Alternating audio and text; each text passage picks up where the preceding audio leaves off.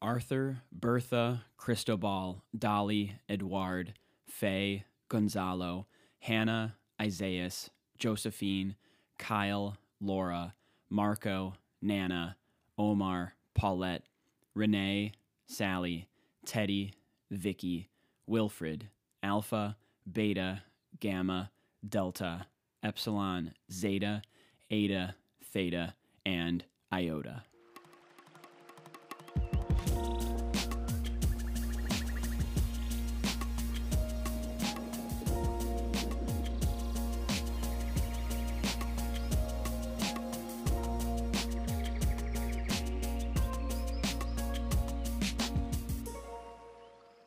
This is Dan, and welcome to Sustainability. Guy. There were 30 named storms in the Atlantic during the 2020 hurricane season. That is the most ever. That is a new record. Why are there so many storms? Because the water is way hotter than it should be because of global heating. The storms are larger, they intensify faster, they cause more destruction and they kill more people. So there are more storms because of global heating. This episode will feature a bit of education and some records that were set in 2020. And then I will talk about hurricanes and climate justice. First, some terminology. So I got these following basics from NOAA. There are three words that can be confusing hurricane, typhoon, and cyclone. So here's what a tropical cyclone is from NOAA. A tropical cyclone is a generic term used by meteorologists to describe a rotating, organized system of clouds and thunderstorms that originates over tropical or subtropical waters and has closed, low level circulation. The term hurricane is used in the North Atlantic, Central North Pacific, and Eastern North Pacific. So I always think of Florida or Louisiana when I think about the word hurricane. The term typhoon is used in the Northwest Pacific. So I always think about the Philippines or Japan. And the term cyclone, just the generic term, is used in the South Pacific and the Indian Ocean think about, you know, Sri Lanka or India. And so they're all cyclones, but it just depends on where they are for which term is most commonly used. And these tropical cyclones, they level up based on how strong they are. So if a tropical cyclone has maximum sustained wind speeds of less than 39 miles per hour, it's a tropical depression if it has maximum sustained wind speeds between 39 and 74 miles per hour, it's a tropical storm. And if a tropical storm reaches maximum sustained wind speeds of 74 miles per hour or higher, it becomes a hurricane, or they might call it a typhoon or a cyclone. And that means it's a category one if it breaks 74 miles per hour or higher. So the hurricane scale is named the Saffir Simpson Hurricane Wind Scale. It's named after wind engineer Herb Saffir and meteorologist Bob Simpson. It was developed in 1971 and introduced to the public in 1973. I figured it was older than that, but that's how old it was, early 70s. So a category 1 is 74 to 95 miles per hour. Category 2 is 96 to 110 miles per hour. A Category 3 is 111 to 129 miles per hour. A Category 4 is from 130 to 156 miles per hour. And a Category 5 is 157 miles per hour or higher. In the North Atlantic, the stuff that hits the Caribbean, Central America, and the southeastern and eastern United States hurricane season runs from June 1st to November 30th. So that's six months June, July, August, September, October, November. So, now about names. How does the naming system work in the North Atlantic? So, we use different names beginning with letters from the English alphabet. We use 21 letters. The omitted letters are Q, U, X, Y, and Z. And after those 21 names are exhausted, we turn to the Greek alphabet. And this year we used the first nine Greek letters alpha, beta, gamma, delta, epsilon, zeta, eta, theta, and iota. So, when does something get a name? When a storm reaches maximum sustained wind speeds of 39 miles per hour or greater. So, when it becomes a tropical storm, it gets a name.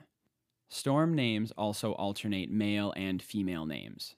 So, this year's list starts with Arthur, male, Bertha, female, Cristobal, male, Dolly, female, and it keeps going like that. And the final thing about names is that they rotate. So there are actually six lists of 21 storm names. They rotate every six years. So our list for 2020, Arthur, Bertha, Cristobal, Dolly, etc., will be used again in 2026. The only reason a name would not be reused would be if it's retired if the storm is bad enough. So names like Andrew or Harvey or Maria or Katrina or Dorian or Irma those have all been retired. So that's a bunch of knowledge, kind of general facts about hurricanes that I've been increasingly interested in uh, following this 2020 record breaking hurricane season. So let's look more specifically now at this season in 2020 in the North Atlantic. This season beat the previous record by two storms. So in 2005, the year of Katrina, there were 28 named storms. In this year, there were 30. So this was the first time there was ever a storm called Theta or Iota. And this season, I followed a couple of meteorologists. Eric Holthaus is one, Jeff Berardelli is two. And I followed them on Twitter, and they regularly updated their followers on basically the next record that was toppled. For example, a kind of standard tweet from Eric Holthaus is the following, which he tweeted on September 14th. Tropical Storm Vicky is the 20th named storm of the 2020 Atlantic hurricane season. Only one other year since 1851 has reached the equivalent of V on the list 2005's Hurricane Vince. Vince was named on October 9th. This year, we're 25 days ahead of the record pace. So that's just one example. This year we reached the V named storm, 25 days ahead of the previous V named storm record, just absolutely shattering it. So here's a list of some statistics and records from the 2020 Atlantic hurricane season, and this is all from NOAA. So there were 30 named storms. 13 of those 30 were hurricanes, and the average season has six hurricanes. Six of those 30 named storms were major hurricanes, which means hurricanes that are category three or higher.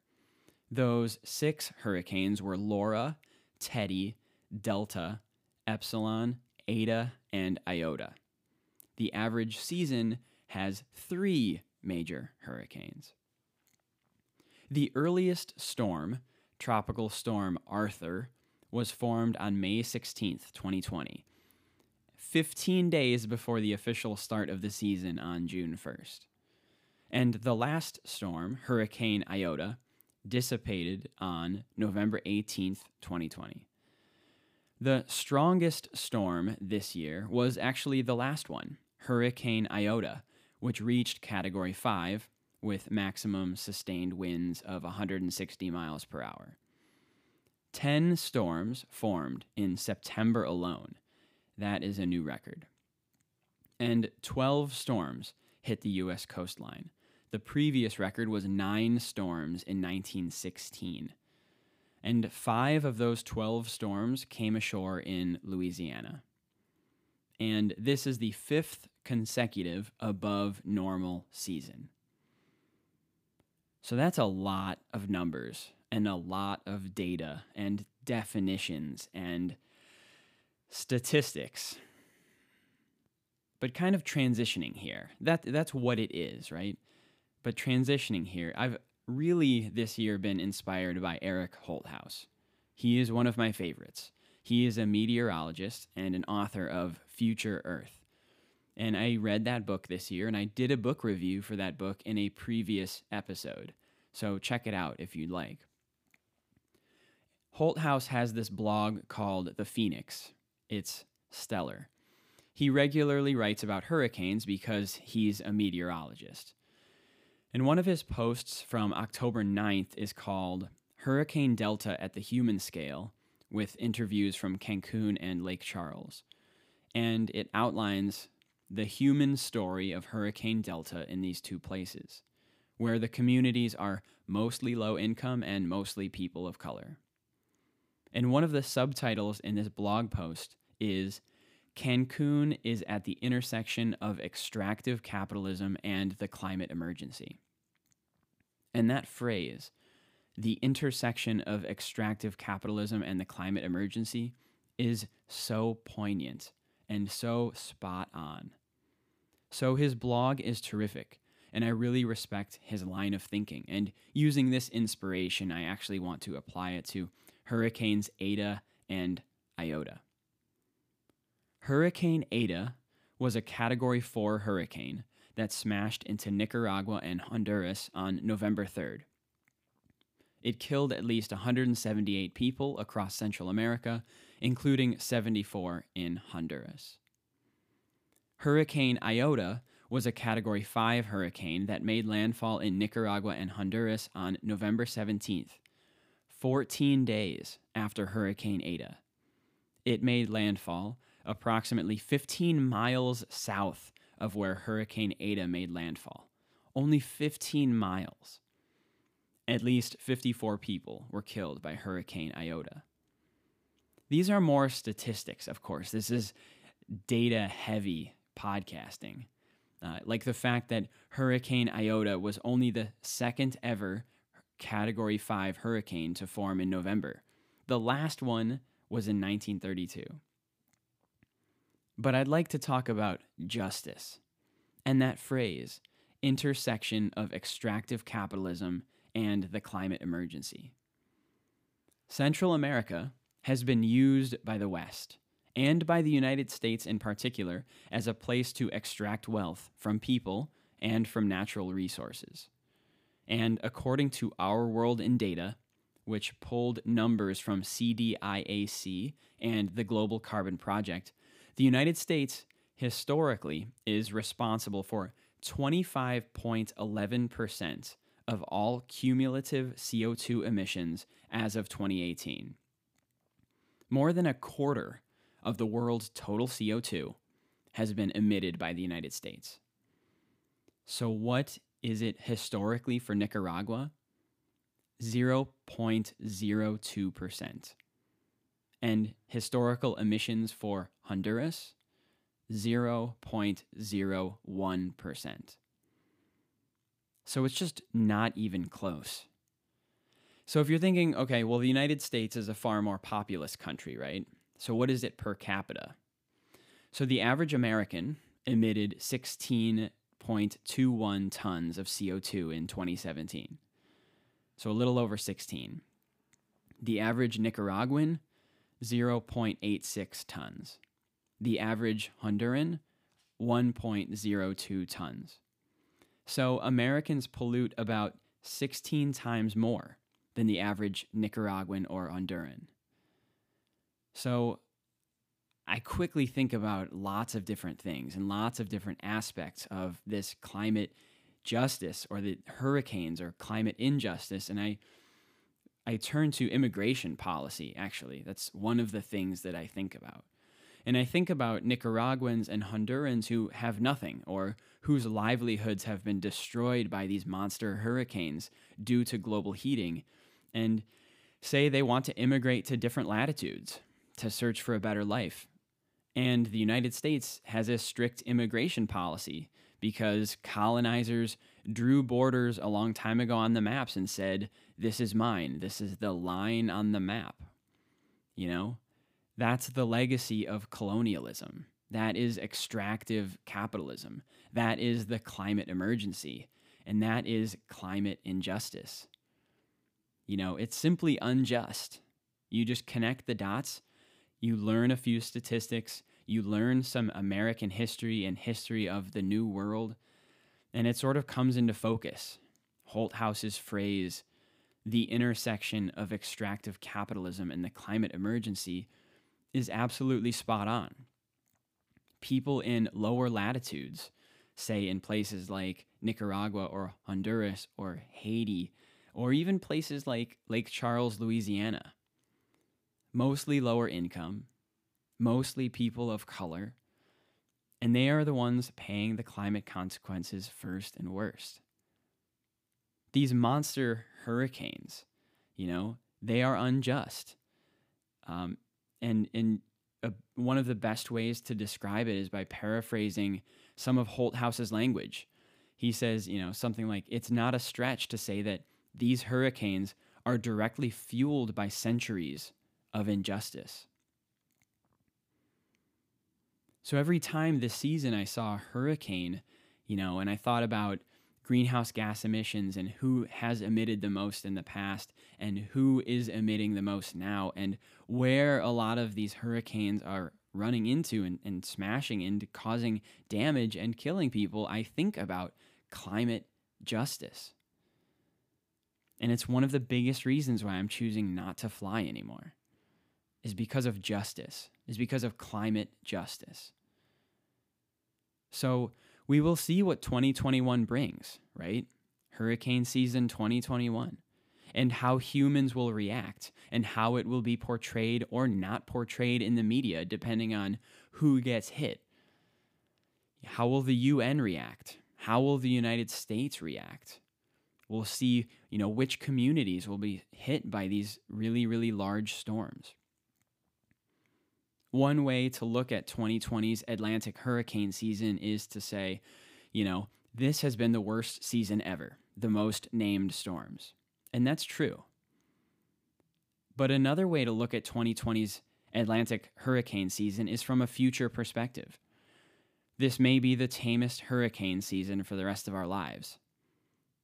I don't think that's actually going to be true. Probably not, because we know these things don't grow linearly, right? So it probably won't always be 31 or greater. But, you know, in 10 years or 20 years or 30 years, we will most likely, I think, look back at 2020 and think, what a tame hurricane season, right? Only one category five, only 30 named storms. So, in the meantime, please think about what climate justice means. Think about specifically how low income communities, people of color, the global south, how these places often and regularly are paying the climate consequences first and worst, and they are the ones least responsible for global heating. Thank you for listening.